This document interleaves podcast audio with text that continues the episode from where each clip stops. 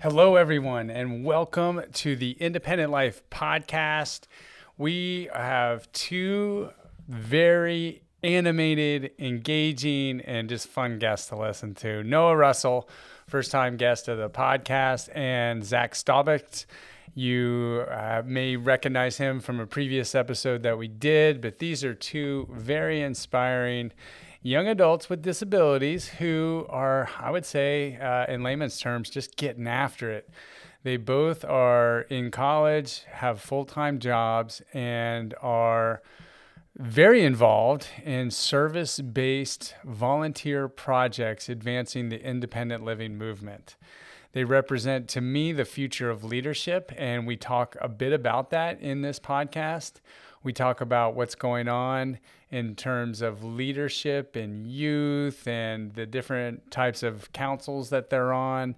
We also get into the Youth Leadership Forum, which is coming up at the end of this month, July 2022 and the uh, Association for Programs of Rural Independent Living, which Noah is a part of, which is a very important piece of the Independent Living Network because so many people with disabilities live in rural areas and it's very challenging sometimes to, to meet some of the needs that they have. So they give a lot of great insights about how we can do better in the independent living movement coming from the perspective of what I consider to be the future leaders in it enjoy this interview with Noah and Zach. I sure did.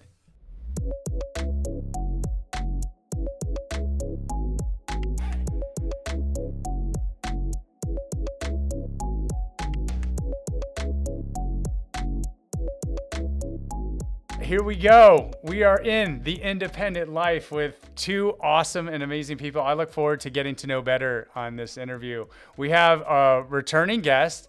Zach and an, uh, a first time guest, Noah, here. And I'm having this conversation with you all for many different reasons, but I'm always looking to, to learn from people that are half my age about what's going on and what's hip in the world. Uh, nowadays, because I'm so clueless and out of out of the link, but also trying to get clued into what's important and on the minds of youth with disabilities and what topics and issues are, are super relevant.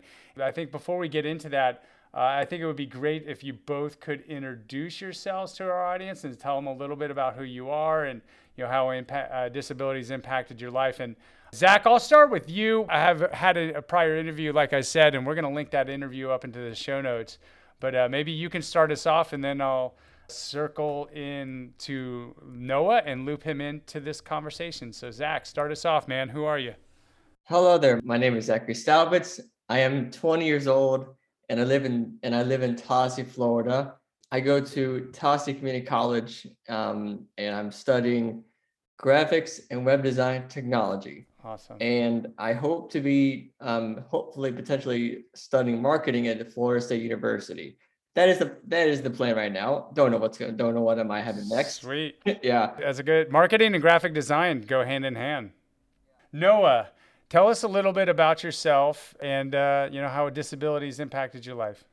You got it. So my name is Noah Russell. I am from Satellite Beach, Florida, which is down in Brevard County. I am 23 years old. And really, the main thing that define me with disabilities is the fact that I didn't have really the best social skills growing up and I was a little terror but otherwise it's helped me a lot with gaining a lot of connections like the YSC, which I'm a part of, a part of Florida's youth committee, and being able to help educate people. So you were saying that you didn't have the best social skills growing up. Like unpack that. What does that mean? Like you didn't have the best social skills growing up, and uh, how were you at Terror? Um, so from this from what I remember at least as a kid, mind you, that was like years ago. But I cannot stay in one place at any time. I was constantly doing stuff that I wasn't supposed to do at that time. Mm-hmm. And I cannot read a room to save my life. Still can't as much, but I'm getting better at it. But I will say that it is a little bit more difficult for me to read the room, because I cannot really read facial expressions that well or body language. Gotcha. And so you mean read a room by kind of like trying to pick up on a nonverbal communication about what's kind of like going on in this, you know, social context. That is correct. Does that resonate with you at all, Zach? Is that something that you know you can relate to at all? I'd say the um sticking into one room, you know, sticking into one place in room in a room that that yeah, that makes sense for for me too a little bit. I cannot stay well. I can stay still for a little bit. I've myself, but like sometimes, like if you let me loose in the right time, yeah, I will. I'll go crazy. Uh-huh. Yeah. so, what have you, either of you here, jump ball on this one? So, what have you found helpful to improve your communication skills? You know, whether it's learning how to pick up on social cues or uh, just by repetition. I don't know. Like, what has been helpful for you all in terms of improving your uh, social communication?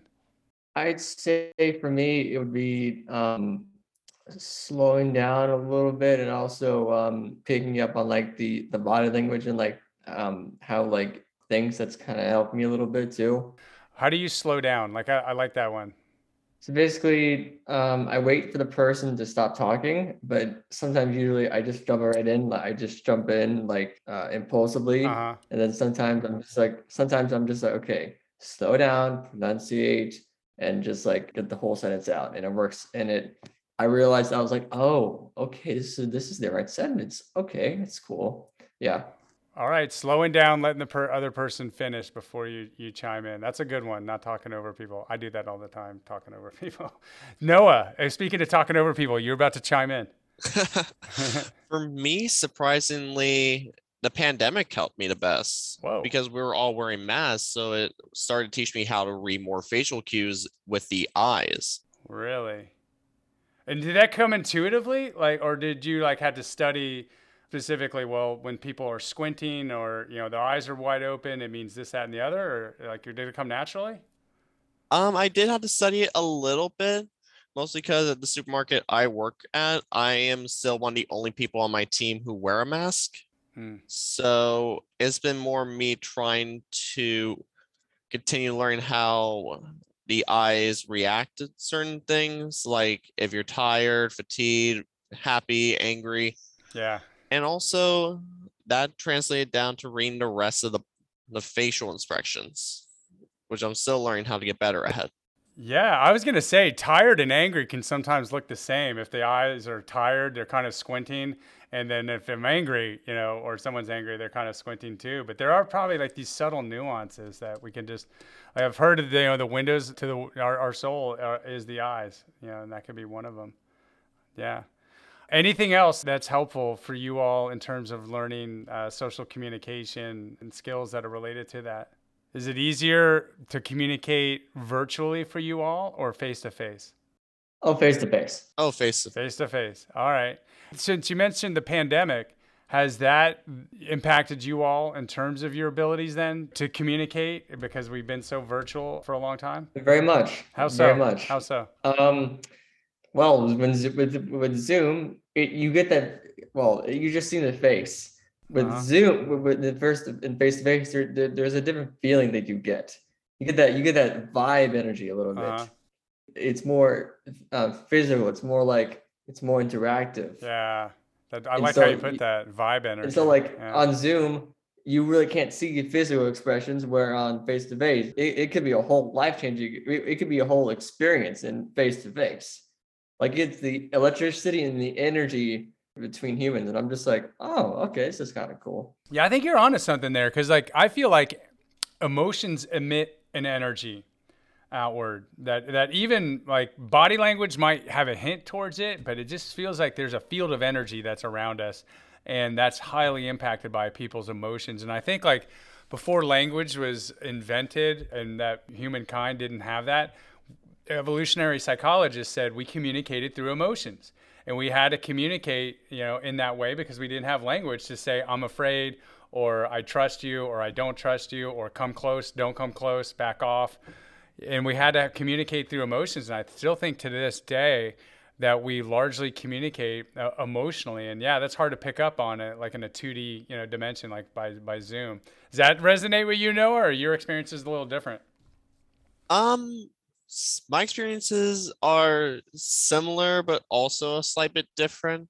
Since with what I do with one of the organizations I work with at my Center for Independent Living is more we talk well, we did talk on Zoom a lot. I honestly got used to reading how people worked on Zoom, how they moved a bit more Uh-huh. with their facial expressions. And then I learned about how each of their mannerisms worked. And it just translated over to when I was more going into back into regular social gatherings last year. Yep. How how is it working at? Uh, you said you work at a supermarket. Does that then also provide you know, a good arena for you to to enhance your social and communication skills? Yes and no. Yes, for most part, because all my customers that I've interacted with and gotten to know are really nice. Uh huh. But some people are very, very aggressive, to say the least. Uh huh. what yeah. I've had to deal with, at least, I've had people scream at me before. Yeah. At that point, I just shut down, let my cashier deal with it. you know, I, I I've worked in the restaurant industry, and and I know Zach, you have too. So I want to I want to hit you up on this one. I feel like almost like back in the day, there it was uh, civil service required like people to you know have to enroll in the, the military as a requirement. I feel like everybody should somehow some way either be in the restaurant industry or like where you're working in a supermarket. So you got to be forced to interact with the general public who can be very difficult to work with. So that when we then go out into restaurants or into supermarkets we can understand why it's very important to treat people with courtesy and and so I don't know, Zach. So what are your experiences in, in customer service and and those kind of things, and and how it pertains to communication skills? Oh, I'm learn just learning, and it's fun. It is fun. You- Holy crap! You can gamify It it, yeah, yeah. Oh yeah, it's fun. All right. Um, I like to. I I see a lot of restaurants where they're like kind of. It's kind of like a dead vibe. I don't do that. I just basically. I'm being. I'm basically myself. Mhm. Like I'll just be singing with the. co- I would just be like. We'll just be like howling at um uh like with the with coworkers like just like just just like um having fun with each other just like cool. um this this afternoon we were just like singing like a singing like a song and like uh, we were just yelling it all out and and I was just having, having a blast. I'm basically myself at that restaurant basically. Yeah. It's fun. I'm I mean I do understand the uh the high pitch like hi there. Welcome to welcome to so and so and then I'm just like I'm just like um I don't really like that. I just like to be myself Uh huh. and so it's really fun. It's it, it is very fun. I'm I'm having the time of my life right now. Yeah. That's good to hear because authenticity, I think people can pick up on. Being greeted in some restaurants, it can just sound so mechanical. And so if you're actually there, especially with if you're in an environment where people are fun to work with, it can make any job a good job. You know, even Oh, if it's not a fun job, if you enjoy the people you work with, it's, it's amazing. And vice versa. If it's a great job but the people aren't that fun to work with, then it's not a good job. And Oh uh, yeah. it can be very I- difficult. There- There's a there's a difference. There there's a whole another thing. There's a whole difference. Like I'm I'm literally I've mastered before, but now I just let it all out. I I'm I'm I'm myself. Good. I've never had the um like the customer service like high pitched like hi there. I'm just like nah. I'm just like hey what's up. I'm I'm kind of that kind of thing because like I want to be myself. Uh, well, I bet people can pick up on that, and it probably is more endearing than than that that other kind of thing, you know, where it just sounds like kind of trite. So I think we're we're now shifting from communication to employment, and employment's a huge issue area related to disability. So at any one point in the, uh, you know, no matter how well you know the economy is or how bad it is, the unemployment rate is usually two to three times greater in people with disabilities. So even though this right now we're in a current you know low in unemployment term, still it's two to three times greater in people uh, without disabilities. What? No, I'll go with you. What have you found to be challenging uh, regarding having a disability and work? And then the corollary of that, what have you found to help be encouraging or inspiring about disability and work? Um, so what I've found challenging, at least for me, is that at points my mind tends to wander if I'm doing a task repeatedly. Like, for example, if I'm stocking a shelf, Mhm. I get my mind goes off to another place and I sometimes can't hear customers gain my attention. Uh, And that has been a difficulty before. Do you have any tricks to kind of like stay focused in the present moment uh, and to, to reel that mind back in? Um, the main one I do is similar to what Zach does. I sing a little bit to myself. Nice. I sing songs that give me more energy so I can finish my task a little quicker Uh-huh. and keep me aware 24 7. You got any songs you want to belt out now? Not today, Tony. Not today. Uh, Maybe later. that's the challenge, and that's the solution to the challenge. Um, do you do you find work to be rewarding? Oh, I love my job, Awesome. honestly. I love working with the public. Nice. Even though I'm going to be transferring departments, I'm still going to be working with the public. Awesome. And is this a, a, a lateral transfer or is this a like a promotion moving on up? Uh, lateral transfer at the same level because I just want more hours at this point. Right on. Since the summer is summer, we keep on hiring in new people, and my hours keep getting cut. Gotcha. Gotcha. I, I would imagine then that's good experience to have because like so you got you know one area that you've been working in that requires certain skills and now moving into another area, even if it's working with the public, imagine you're gonna be learning another skill set as well. Oh yeah, and that is one thing I am super excited for. And the managers that are in all my departments are honestly some of the sweetest people I've ever met. Cool. Good. Well supported. I, I, I like hearing that. That's awesome. Uh, how about you, Zach? You know, we were communicating offline, and uh, if I remember correctly, you recently got a promotion or are looking at getting promoted. Oh yeah, oh yeah. This has been long due. This has been long due. oh yes. You, you put in your time. You got your stripes. All right. Oh, trust me. Oh, I put in hours. I Uh-huh. put in the most hours I've ever had in my life. Wow. Um, 60 hours on spring break weekend, spring break. Wow, that's no joke, man. Wow. Oh yeah. Wow. So I'm still a delivery driver, but now I have finally, um, I'm an inside driver to where I can do most of the responsibilities a team member can do now, or like is able to do. Making milkshakes, um, did basically the, you- uh, your average team member. I'm basically doing that plus also driving, so it is worth it. It is worth it right now. And as soon as I got that stuff, I was like, all right, you are. You, I was like, all right, I'm about to, I'm about to freaking go ham this has been my dream. that's awesome. Literally, like, You're pumped up. huh? I said I'd like to hear how pumped up you are. You've worked hard. I don't know. I don't know why, but like when you watch, when you watch them do it for a year, you're just like, are you just like, come on, just give me something to do. Yeah. I don't want to drive. You're hungry. well, that that's what I want to ask both of you here too. Is is that you both seem to enjoy work. Um, Noah, are you going to school as well while you uh, and working? Yes, I am currently going to Eastern Florida State College down here in Brevard. Wow. So you both are going to school and you're working. like you're super like involved and, and busy.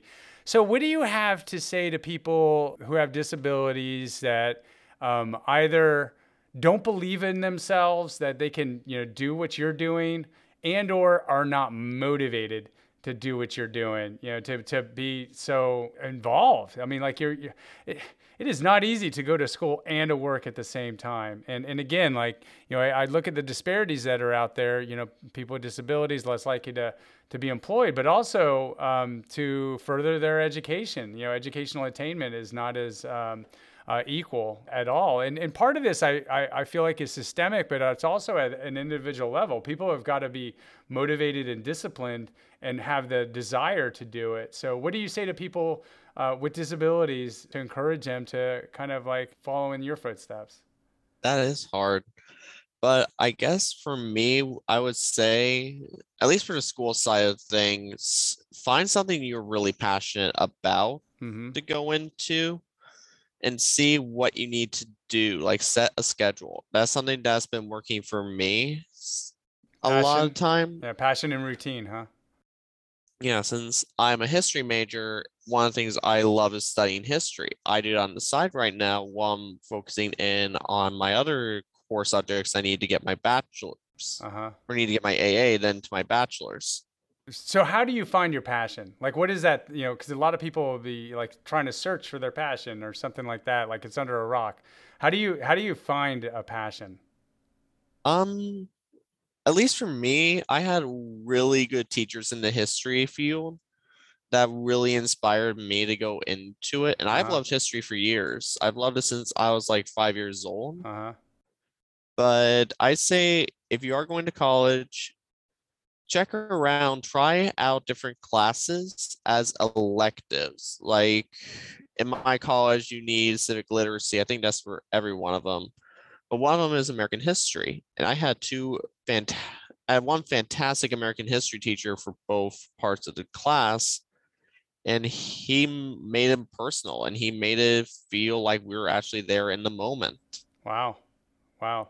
So finding good role models and, and being open to new subjects or interest areas.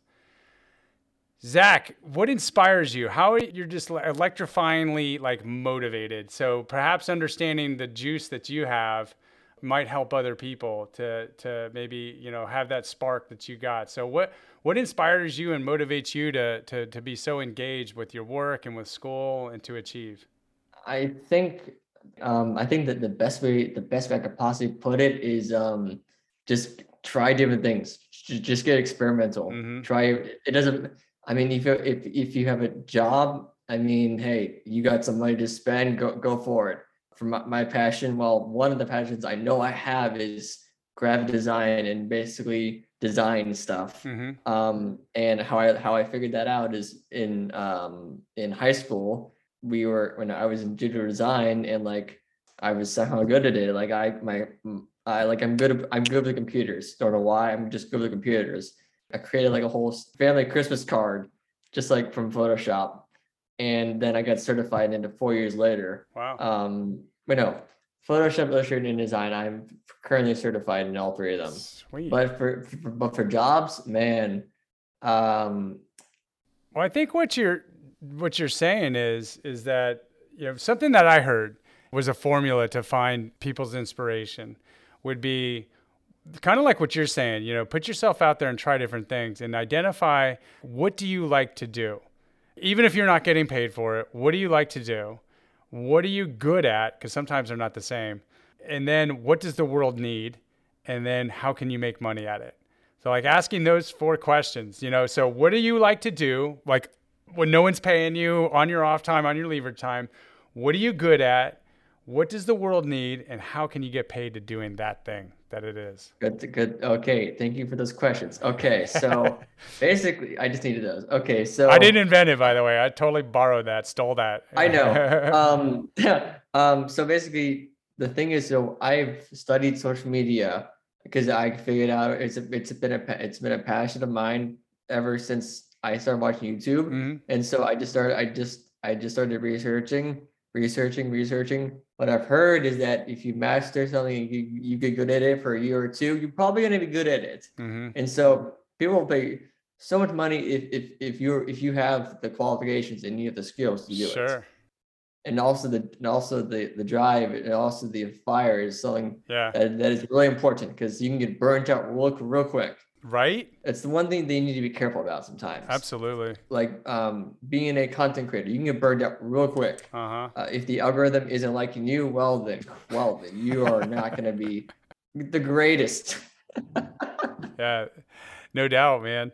So I want to pivot here and, and start talking about some of the uh, leadership work that you're doing. And uh, I think both of you, if I'm not mistaken, serve on the Florida Independent Living Council's youth, is it committee?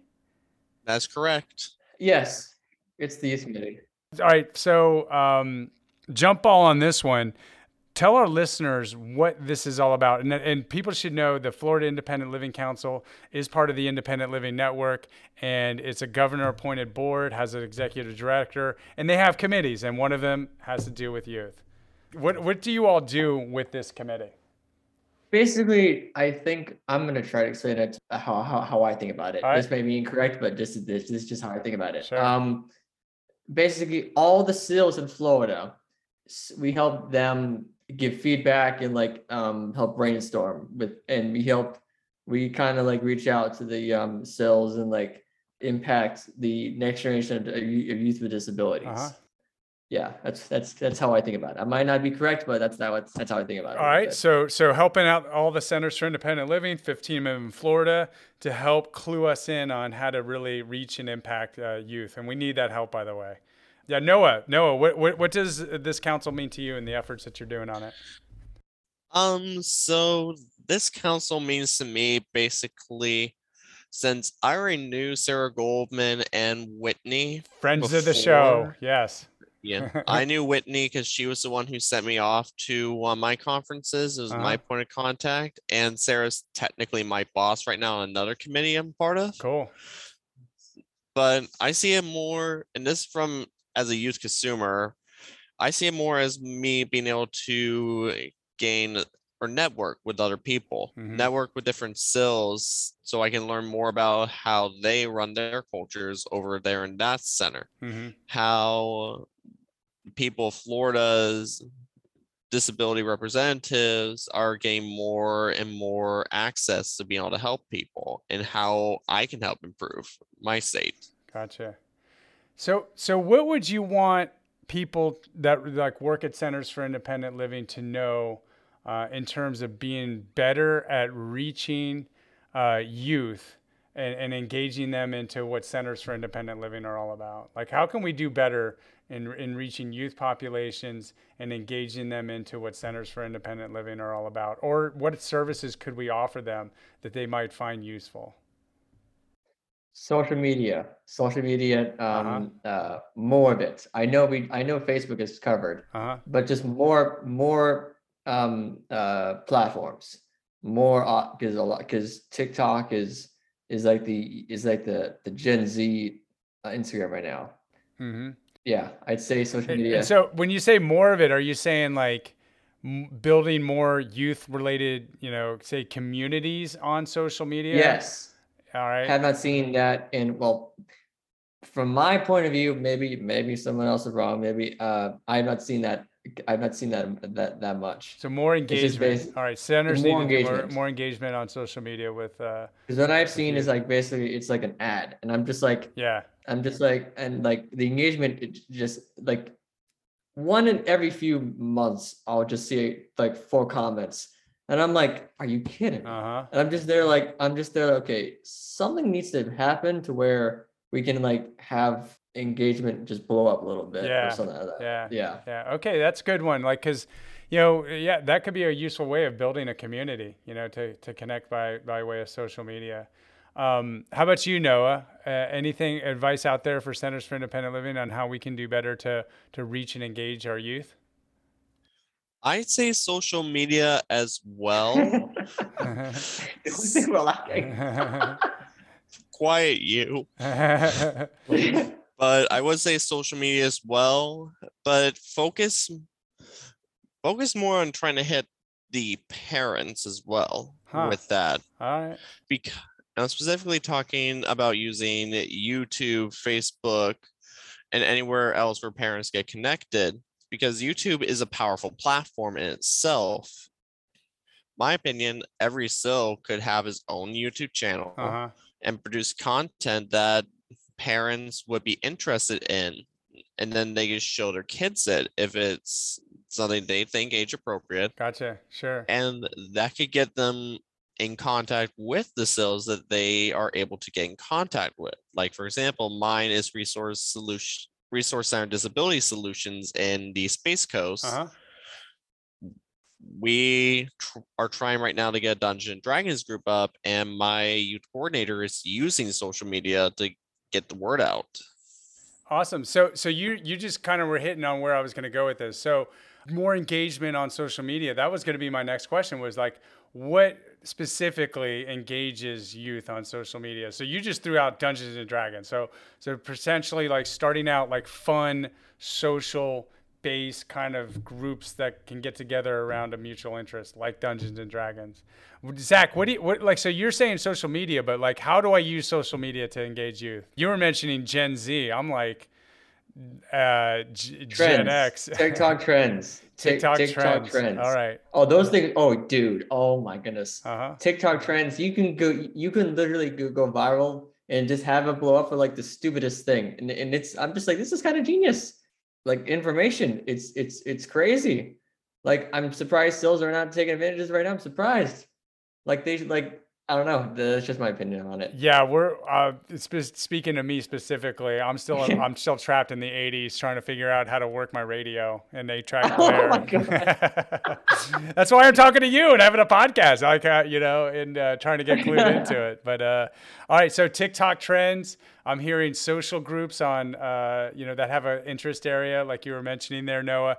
I like how you're saying a YouTube channel. Like every center can have a YouTube channel, maybe producing some content that uh, doesn't just target the youth, but the, potentially the people in their lives that you know, like their parents and stuff like that as well. That could be useful content there. Interesting. So I'm gonna now uh, go into some other areas uh, that you also are involved with, and each separately in some ways. So. Uh, Noah, I'm going to start with you. You were telling me offline that you're engaged with April, which is, uh, correct me if I'm wrong, but it's the Association for Programs of Rural Independent Living. That is correct. All right, all right, all right. So, uh, and this is huge, right? Many people do live in rural areas, and that can be challenging. Our, our center has a 16 county geographic location to serve people, predominantly rural, and meeting needs of people in rural areas has always been a challenge for us and for others that are trying to do that. So, I applaud uh, April and its efforts to really help to uh, provide independent living for people with disabilities that are living in rural areas. But if you can, speak to what April is all about and your involvement with it. Sure. So April, like you said, is the associate programs for independent rural living. At least that's how I remember in Uh-huh. my head. But we basically work around the entire country, including including even Hawaii and Alaska, to help people with disabilities find connections, help people get in contact with CILs in those communities. Mhm. Since, like I said, we cover the entire country. And I know that some of my people who I work with for in April are located on the East Coast, West Coast, and in the Pacific Northwest. And as my involvement, this will be my second year chairing their youth steering committee or vice chairing. Yeah. Wow. You're in the executive part of the committee. That's amazing. Yeah. Wow. We help plan April every year since I believe its founding. I might be wrong on that, but we have a conference every year. The last two years have been online, but this is my second year vice chairing it. And my side of the committee helps with the youth side of everything. hmm We plan entire youth days, we bring in new speakers, we plan activities for youth. And the national conference this year is in Orlando, right? Yes, at the Rosen Centre Awesome. in Orlando, Florida. All right. In fact, I am wearing last year's t-shirt too. Awesome. Look sporty on you. What have you found to be some of the major issue areas with youth living in rural areas that have disability as it pertains to their independent living? Like what is what are some of the things that that talked about as far as needs? Um, lack of access, really, Yeah. because in a lot of rural communities, it is usually a far drive to get anywhere. Transportation. Yeah. Huge. Transportation, funds as well. Yeah. Tend to be I'd low say- income. The rural areas, you know, tend to be lower income. Yeah.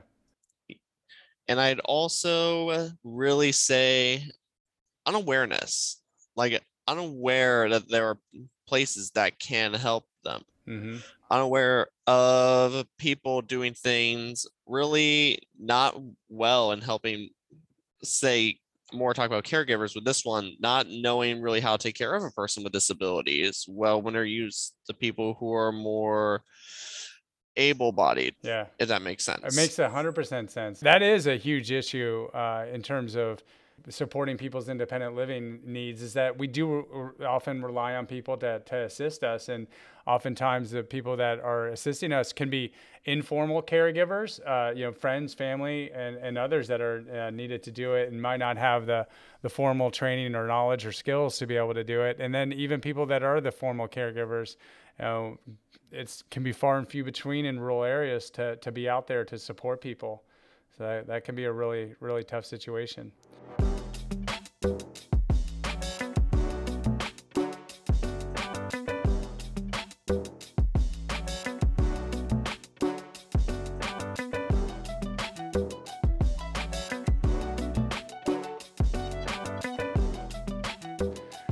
Zach, I'm going to go to you now. And uh, as somebody that's now a veteran with the Youth Leadership Forum, which is a annual event that's held uh, typically outside of COVID years, uh, at least before COVID, in Tallahassee in person for a week, uh, bring in youth from all across the state to participate in a week long worth of activities that uh, engages and immerses uh, people in experiences to teach uh, not only civics and how the government works and all these other kind of things, but advocacy and leadership. So, talk to us about your past experiences in the Youth Leadership Forum and what you have to look forward to in the Youth Leadership Forum that is in roughly uh, one month from now, which is the end of July. It's first time being face to face since COVID hit. So, it's first time in almost three years.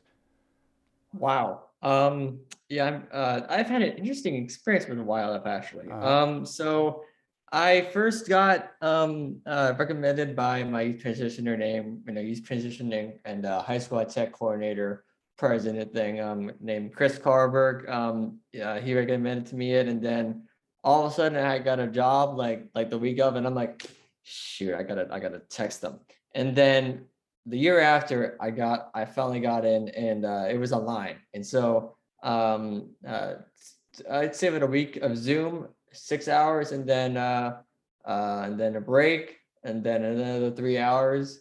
Um, kind of t- torture a little bit not that I mean it was it was it was all right but like I think this year is going to be like a whole, holy. It's gonna be a whole this year is different, yeah, in person. So, yeah, it's gonna be a whole different ball Were you invited when they were doing it face to face? Was it the year before COVID? Yeah, yeah. Oh wow! Yeah, and you you- missed yeah, out no, because no. you jo- got a job. No, Right. um, sorry. Um, it's it's a whole thing. Uh, it's a whole interesting story. Um, so I was invited to do it the first time, which was a two, which was a two week thing. Which was I was like, okay, uh, and then which I I got the job, and then the le- the next year I was uh, it actually just popped in my mind. I was like, hey, um, I got this thing. Um, I should try this again. I, I try I should try this out again and uh, I te- and then I texted, and then um, that all started this whole thing, um, which it, it had to be online, and uh, and then uh, I got well, we were able to be invited back as a delegate, but um, Sarah's like, yeah, you're ready to be a staff, and I'm like, okay, um, and so yeah, I'm I'm I'm I've never been this pumped and never been this excited in my, in my life. A little What bit. did you get out of it being uh, delegates like a participant? Like they're, you know, Yeah. okay. All right. So, so what did you get out of it? Uh, you know, even though it was virtual and uh, a lot of online uh, due to COVID, what did you get out of it? it was very eye-opening because I'm I've never well I've grown up in a neurotypical society. So I was like, huh, this is kind of interesting and kind of weird and also kind of cool a little bit. Uh huh. And so it was uh it was very like interesting. Like we watched Crip Camp. I, I we almost we all almost cried. I I, I had I had tears. I probably cried. Yeah. It's a great documentary. Um, yeah. Oh yeah, very. Oh man, Yeah. yeah. It it wakes you up a little bit. Had a Right? wake up call. We, yeah, we have a history. We have a shared history. Yeah. Yeah, Yeah. I was like, damn, okay. Uh huh. Um, uh, it was very cool. We had these like kind of like personal leadership plans Uh huh. that I still have in my. Uh, I, I kept it for some reason. Cool. I looked back. I looked back at it. I was like, wow, I've grown a lot. Um, so basically, it's like a whole activity where you learn about yourself and like you have like a plan of like what to do like next in Uh-huh. your life, Yeah. and like you literally ask yourself a, little, a lot of like difficult questions that like, are you um, are you an advocate for yourself? Are you able to like, um, are you creative? Are you collaborative? Are Mm. you like?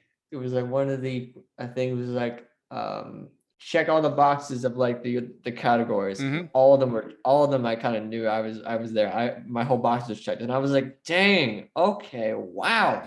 because like my self-confidence was just crap back then. Mm-hmm. Um, don't know why, but it just was. Uh YLF kind of changed that a little bit. Um Cool. because I got to wake up a little bit, a little bit, yeah. Oh yeah, it was very it was it was a fun experience. So your experience with Youth Leadership Forum helped to build your confidence and to help educate you on on what a leader uh, is all about. Yeah. Awesome. I mean, I'm still curious to this day what people think of me. I because I'm I'm because I'm just curious a little bit. I I'm fascinated about psychology and all that stuff. but yeah. yeah. I'm just they're just like I'm just usually like I I ask a lot of people I'm like am I am I selfish or self selfless? They're like selfless, and I'm like, huh. Okay, cool. Am I selfish or selfless? I love that question and asking other people to have their point of view on it. I think is genius. That's awesome. I was like, is this considered me being secure? And I'm like, no, I'm just curious of what other people think of me. That's all. uh, and and and that's huge, right? So when we're talking about leadership, you know, ideally leaders are selfless.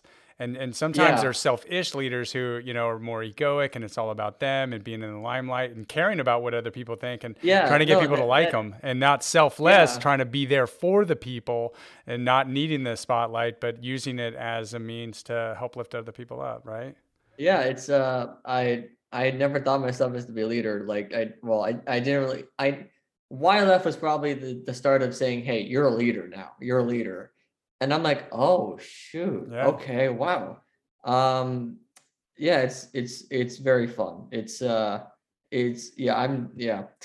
yeah, it's very fun. You know, I see yourself and both you and Noah, you know, as leaders and, and again, not as a not leadership not being necessarily a position in a, an organization like you know more or less like how are we conducting ourselves in our lives? So from from my lens like you both are like going to school working and you're involved in service you know volunteer service. You know you're you're both are serving on youth councils advisory boards participating you know in these experiences that are giving other people experiences um, that are needed to help improve their independent living. So, you know, professionally, academically, and through service. I mean, to me, that is that is true leadership. Go ahead. And it's crazy. Imposter syndrome really hit me. Um, if you know what that means, imposter syndrome. I do. Yeah. Um, it hit me whenever I got on staff, and also when I got selected to be on the on the committee.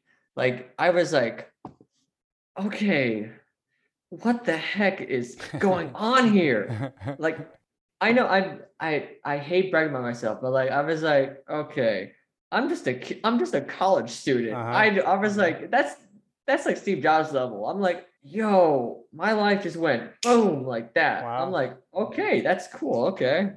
Noah, Noah, have you heard of imposter syndrome? I have. Have you ever had it yourself?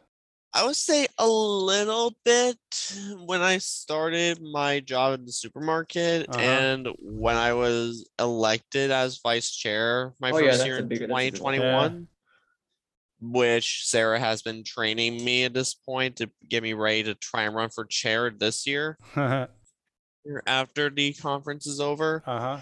But overall, I've had a great team my job and a great group with both the youth committee in Florida and the April youth steering committee that is not really hitting me as much anymore.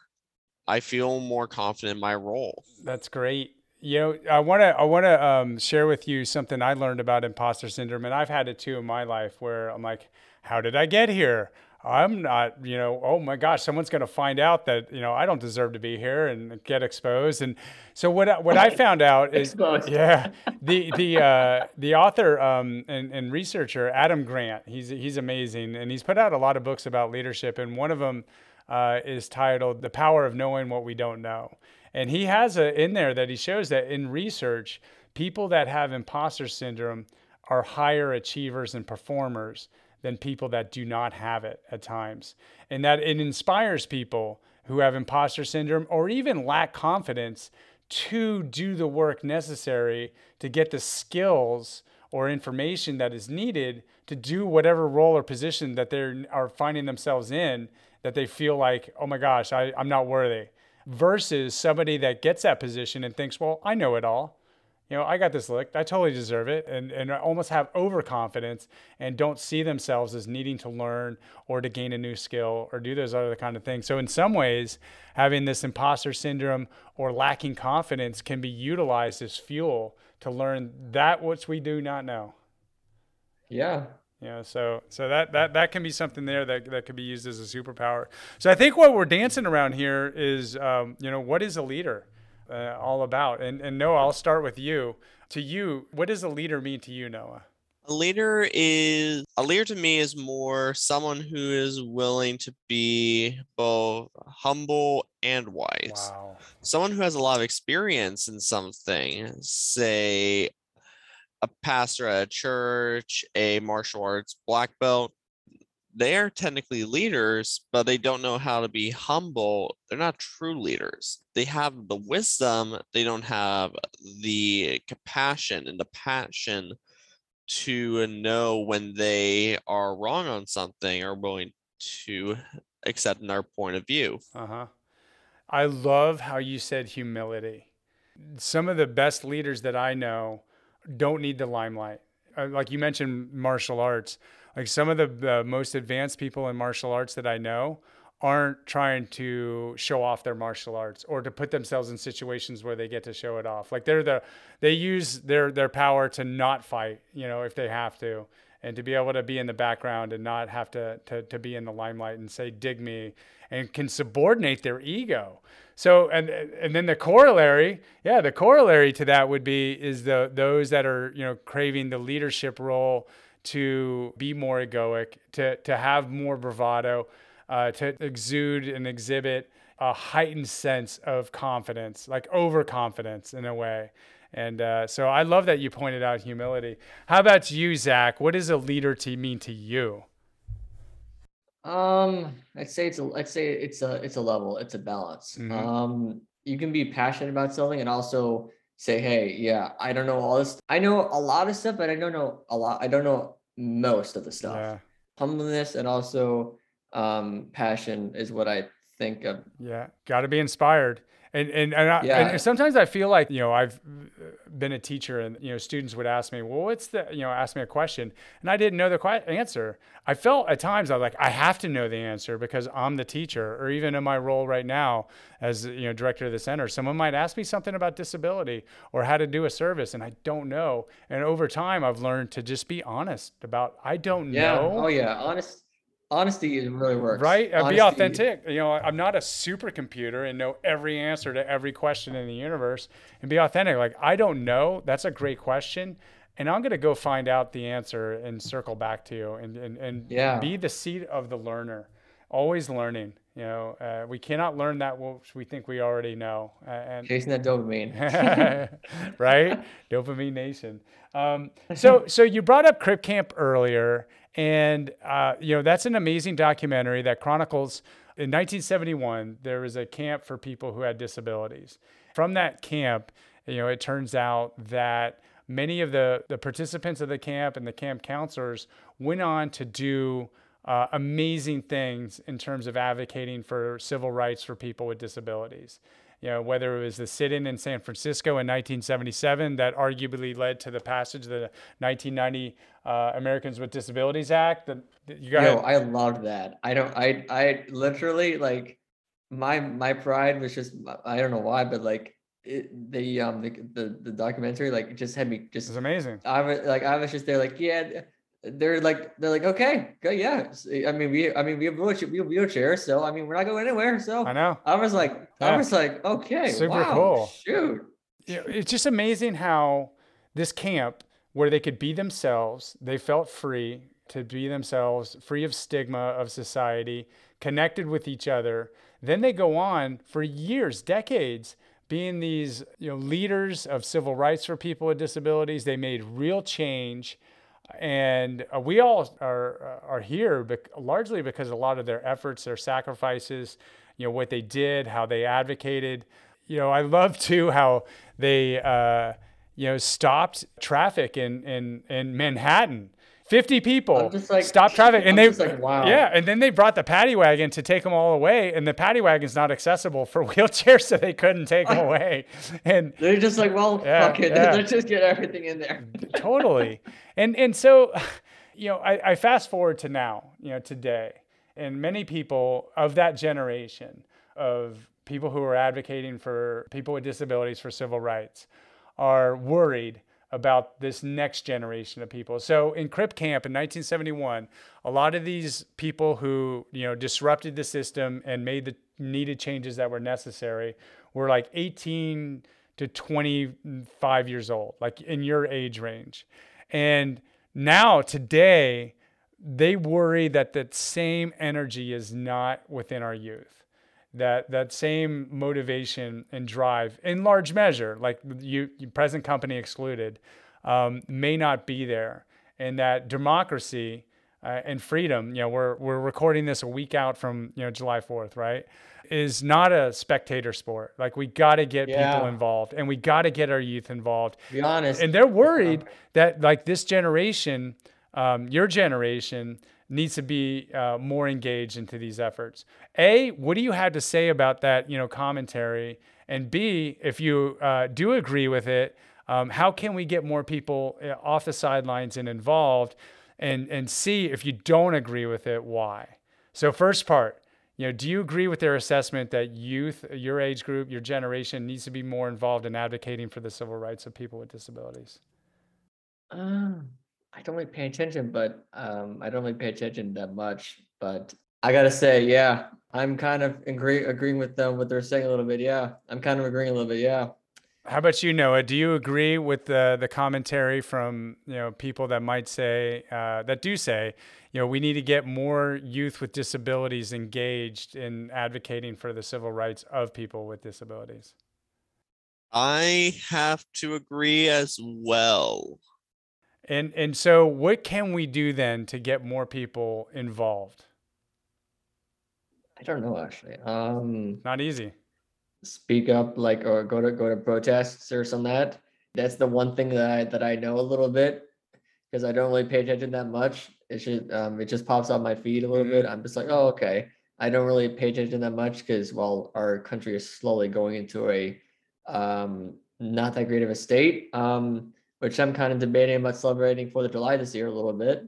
I was um because I, I kind of all right, this is my political side. All right. Um Okay. Uh, I once I heard of, once I heard about Roe versus Wade, I was like, okay, yeah, I don't really see what now Fourth of July it looks like because Fourth of July is fighting for the freedom and the rights. Well, the rights are now being kind of altered a little bit. I was like, uh, this. I was like, this is not going to go pretty at all. How about how about you, Noah? What what can be some of the ways to get people engaged that aren't engaged uh, in terms of advocating for rights of people with disabilities? Um, well, Because you both are I think- engaged. You both are very engaged in terms of what you're doing. I'd say part of the reason why youth aren't as engaged as much, I know this is a little off topic with it, but it loops around to my point, is that a lot of people are glued to social media. No offense, Zach. well, No, it's fine. It's well, it's fine. a I tool, I right? I I should have almost asked you that It's uh, at the beginning when you said social media. It seems like one of these things where it can be good to bring a community together and get engaged potentially around uh, an issue related to advocating for civil rights. And at the same time, it could kind of take the eye off the prize and get us distracted and, and, and take away from that. So it seems like there's some nuance there on how social media might be used. I mean, yeah. I don't know how it's kind of hard to like um uh stand up for advocacy right or like civil rights because it's not because it's in in the hands of lawmakers. In my point of view, that it doesn't really have an effect because what I've seen, it like we've tried everything, like it like it's it's not gonna work because it's because the whole friggin' the whole like the whole country is like on one side and one side. Mm. I'm just like, what's the point? Because like, I think that what you could what you could do like a little bit of it is like share share on social media. That's like that, that's like the bare minimum you can do, I guess. Um, and share your thoughts on it. That's like the least you can do. That's just my that's just my thought on it. hmm How about you, Noah? Um, my thought on it is simply because social media is not only a great tool, but also the distraction can kind of be used as a weapon. hmm You get, and I'm not gonna try and get political with this because politics make me feel sick at points. hmm but some people in the past have used different medias to rile up the masses. Mhm. The Yep. founders Yep. founders used their version of social media back in the day to rile up people for the American Revolution. The mm, ad- or the political ads from World War One and World War Two to get people ready to go fight in Europe against Germany, Austria, and Italy at the time Mhm. and uh, the Cold War propaganda. But I will say this social media nowadays is much more of a weapon because there's a lot more people who are connected. Mhm. As such, it can be very bad for youth who do have disabilities, but also have a harder time not being in that in crowd to have a to not want to leave it. Yeah. If that makes any It, sense. it does. And so I, I like how you tied like hit through history. This is so not new in terms of efforts to sway the masses. You know, when you're talking American Revolution to World War One to the Cold War, it's still the same effort to try and sway public opinion and do these other kind of things. The tools have changed over times, and now you know it's much more integrated and, and connected. And like you were mentioning earlier zach more dopamine producing uh, in nature so it can become more addictive. And, and in some ways it can unify us. In many ways it can d- divide us. So i guess it's like a, a tool you know like fire. You know fire can be used to cook our food or it can be used to burn down our house. And you know how to best use that. For me i think bringing it local can seem to be much more impactful into my life and into you know our organization. So, um, what's going on in City Hall? You know, what's going on at our city county commissioner meetings that are being voted on that have to do immediately with what happens outside uh, in my neighborhood. Now, it's not necessarily as captivating as what's going on in the national news. Like the national news is like kind of the major leagues and, and it can be very captivating on what's going on at the national level versus you know the city county commissioner meetings are, are can be very dry but more applicable to our own everyday lives. So for me I, I, I find and i think there's a saying out there that all politics are more local at the end of the day and, and how to get people involved locally i think is a good way of doing it. And i think at that youth leadership forum zach i think sometimes uh, what the one of the best benefits to come out of it is is that we can have an impact but it really does start locally versus like what can we do nationally? It seems very far off. So speaking of distraction i'm going to pivot here because you know i know both of you are into similar but perhaps different kinds of interest areas related to combatives. Zach, what's going on with YouTube boxing? I have no idea what that is, uh, but I know Okay, that you're so- interested in it. Oh, I think- no. okay. Oh, okay. Finally. Okay. Someone asked me finally. um. what is YouTube wow. boxing, dude? I have no idea. Um. So this whole thing started with KSI and uh, Joe Weller, and then KSI calls out Logan Paul, and then uh, they all start. It's just like a whole beef online, and then when you, when they got into the ring, it I it was just like a holy. It was like a holy crap. This is it. Like uh, uh, you're fighting. Uh, like I'm just like this is kind of cool.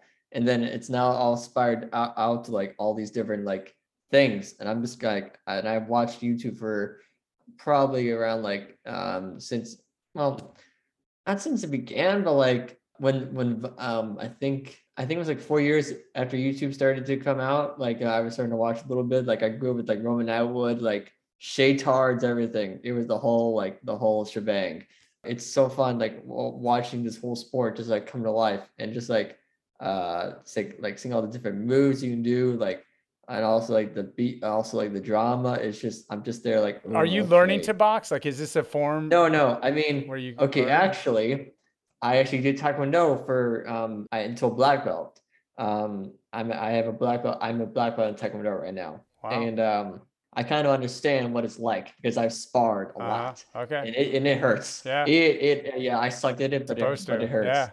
and uh like forms like the humility and like the the the things that you get from there is just um powerful yeah And and Noah, now I understand you do martial arts yourself. Is that right? Uh, yes, I have two black belts actually. I'm a third degree black belt in the art of Taekwondo as well. Wow. Oh, And I've been doing it for almost 10 years. Wow. And I also have a black belt in the art of Korean sword known as Haidong Gumdo. What? I don't even know what that is. I never heard of that. Oh wow. So this Um, is sword fighting? Uh, yes, and That's incorporates cool. some martial art, incorporates sword arts from Korea, Japan, and China to create a more well-rounded style. And I've been doing that for seven years. Holy moly. That is cool. That is wow. super cool. So next episode, we may need to get you both in the same studio and uh, do a little sparring towards the end or beginning. No. Oh gosh, no, be a lot no, no. Oh my gosh, that's amazing! Wow. What have you found that uh, so both of you in in, in your uh, engagement and, and practice in martial arts, what have you found useful outside of like you know the physical health of the sport and maybe your ability to defend yourself um, for your lives? Like, what has it done for your life to benefit yourself? well, um, I don't really have that much experience. Um, I just did it because I had to. I was forced to. So Uh-huh. I mean, I don't really have. I mean, I'm good at punching. That's and kicking. That's all I can say. That's. I mean, Did it help your focus at all, or mindfulness, or anything else like that? uh, I was too young to to, to know. okay, you were um, young. Gotcha. Probably. I am. I, I probably just did it because my parents wanted me to. Probably. I don't know. All right, all right. How about you, Noah? Um, it has actually given me a few things besides self-defense and more physical health. The first is patience, Ooh. because That's one. Yeah. from yeah, at yeah. where I'm at right now in my ranks, I have one more year till I become a fourth degree. But after that, I have to wait another four years to become a fifth Wow. degree black belt. So it's the time commitment definitely teaches you a lot of patience.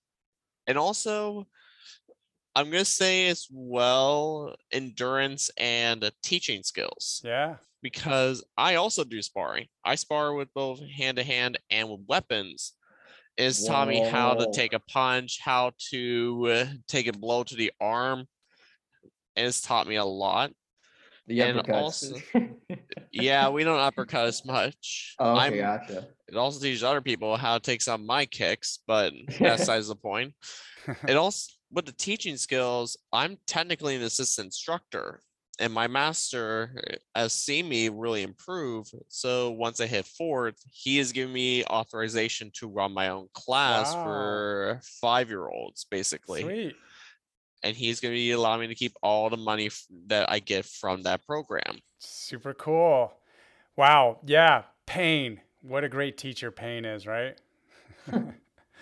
All right. So, hey, uh, I'm going to be rounding this out with a question that we ask everybody that comes on. And, and Zach, I think we asked you this. So it'd be interesting to compare your answer now to what we had in our first episode together. But I'll start with you, Noah, on this question. What does the independent life or living independently mean to you? I think living independently means that while you can, while you are basically doing some stuff on your own, you always have a support network to help you out. Ooh. You always have a safety net just in case you fall. And it's always good to ask for help. I know I have an issue with that sometimes, Mhm. but I'm trying to get better at it. So that's what independent living means to me, Tony. I love that. I, I love that living independently me means interdependence. Like we do need each other. Like there's no one that's fully independent. Like living out in the woods, living off the land, not needing any kind of uh, assistance or, or support from anyone, unless we're totally living isolated out in the wilderness. On some level, we all need each other to. Uh, you know, we did. I didn't build the road I came in to work on. I didn't make the food and deliver it and stock it. Like you know, I rely on people like you to go out and to and to do that. And on, on so many different levels, are, are relying on other people so I can live a level of independence. And man, I really appreciate how you mentioned asking for help. Uh, you know, again, I, I, I got to subordinate my ego and just humble myself and, and be vulnerable and lean into it when I need help. And I need to ask for help often, you know, personally, professionally, and, and how wonderful of an opportunity that it opens a window for someone else to be of service and to help when we can embrace that humility and vulnerability and to just ask. You know, I know that can be a very big challenge for anyone, you know, with or without disabilities to ask someone else for help. Good answer there, Noah. Zach, all right. What does living independently, independent living mean to you? Oh boy, uh, living independently or like living on your own. Um, Mhm. so you don't have to call mom and dad for help. Mhm. Um, basically, that's for kind of from a neurotypical society. I base I have a credit card. I have I pay all my bills on time. Sometimes I pay them like early just so I can get ahead a little Good for you. Um, oh yeah, it's oh yeah. I don't know why, but like I cannot stand it if like a lo- if I so I'm paying a car. I am finally paying a car loan. It Wow. um finally. Oh yes, I've been wanting to because um I feel like um I'm on a silver spoon. In my defense, it fe- it feels like that for some reason. Um and I'm blessed a lot. I think I I think my, my parents have helped me, but like I was like, okay, I don't want to be like this because I want to learn a little bit. So I I just had to, I just basically asked. I was like, hey, can I pay? I was like, I got my first car. I got I got an auto loan and also I'm paying auto insurance and also for my phone bill. Wow. I have not missed a single deadline ever because, well, because like when you get drilled in your head, you get debts, Yeah. you get interest. Well, that is, I'm just like, nah, nope. So I want to be at the place where I'm paying rent, everything, and I can be also be financially stable. That is one of my goals because I, um, I hate. I would not like to ask for money like um for like bills from my Mhm. parents. That is a goal of mine. I hate doing that for for some reason. I want to be an adult. I want to be independent. Uh, yes, mental health, and yes, that is very important. Like therapy, that takes some that takes some freaking courage. Yeah, it does. Because like I had, because like um, I was going through some stuff with work because change is very. Ugh. For the first time, I was like, all right, screw it, I got to do it. So I went to therapy, and uh, it was pretty nice actually. And I was like, oh, okay, I feel proud of myself a little bit. Um, but yeah, uh, financial, financially, and also um, uh, mentally, yeah, uh, independent living is important a lot. Yeah. I, I really, wh- when when you're answering your, you know, giving your answer there, great answer. I'm, I'm hearing like responsibility, you know, embracing the responsibilities of basically you're saying adulting, you know, being an adult Yeah, I, and having yeah. that, you know, embracing it. And I, I like how you embrace it by like, you know, really uh, leaning into not wanting to be in debt, you know, to have the responsibility to take that on, you know, uh, your own shoulders and not have to rely Yeah, on your I've- parents. That's that's huge. I think more people need that in their lives. you know, Yeah, I are, mean- are adults. I'm just saying this, but I mean, like credit card companies will like, will uh, are already love They love debt. Because Yeah. So on Amex, there is a um, I have an Amex, I have an American Express card, and um, the total balance and the statement balance always just get to me a little bit because you see that number that number adding up, hmm and I'm just there like, oh Jesus, and I'm just like, oh goodness, Don't don't start out like, in debt. I- yeah. Ugh. yeah, and I'm just there like, well, crap, okay. Yeah. I have now paid a statement balance in probably around three months because I just paid off like Good. all the time I get a paycheck. I've started to get I've started to pay for my own, my own medication, but like when it's when it's cheaper, when it's cheaper. Yeah, it's no joke. Because like my my prescriptions cost like a, an arm and a leg, and I'm like, goodness gracious, Yeah, man. holy crap! Yeah. I'm just waiting for my uh the the, the copay to like um kick in. Sorry, I can sorry, it's affordable for me. 30 bucks. All right, you can say goodbye to spending for me. See ya.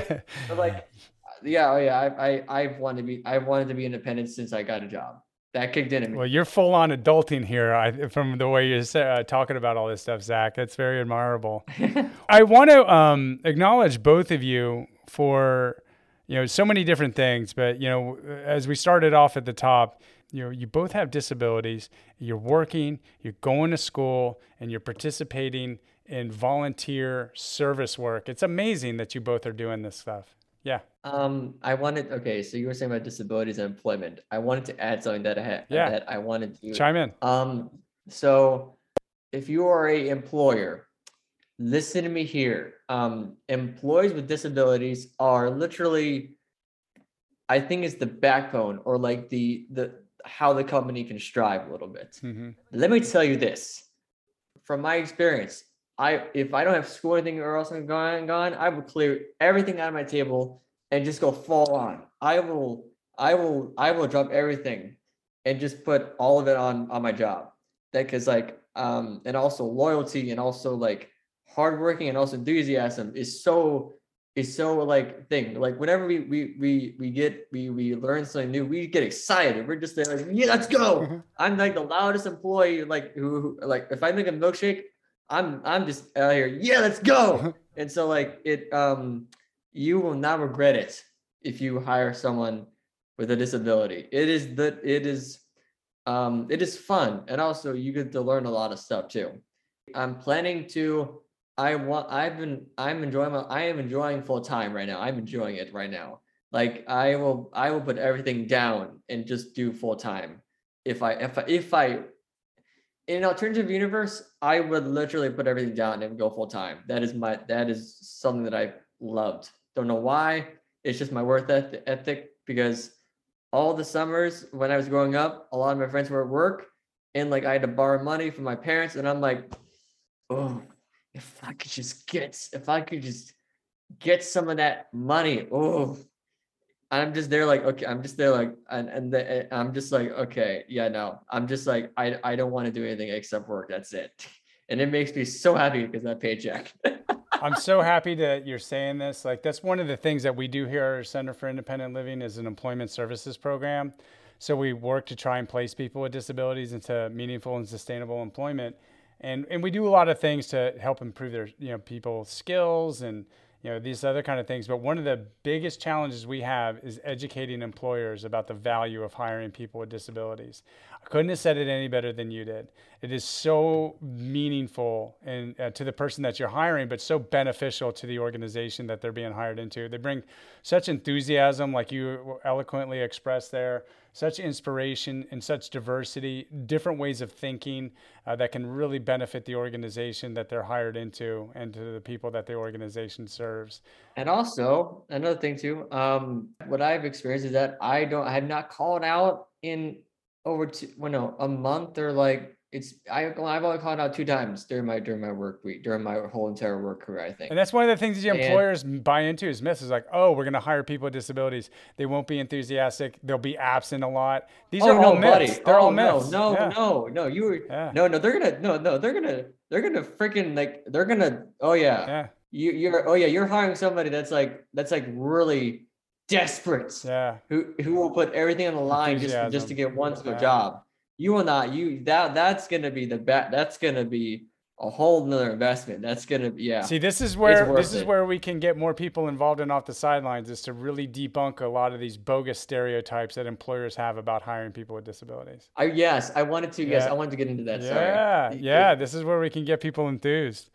Well, listen, I, I really appreciate and look up to you all in so many ways. Again, like your your enthusiasm to to do so much I, and and it's such a good. You both are just like such amazing role models for oh, not you. just your generation, but for all generations. And, and again, we're coming up on you know July Fourth and all these other kind of things. And and you know we mentioned Crip Camp, and we really are at a moment where we do need more people involved and inspired to work, to go to school, uh, to be involved in service projects that have a mission that's bigger than any individual uh, and to do it for reasons for you know to honor the, the, those that came before us and those that will come after us and and I'm just really so honored and humbled that you all came on to have this conversation uh, with me and, and for our listeners and just really a- admire and look up to you all and look forward to continuing our conversation down the road.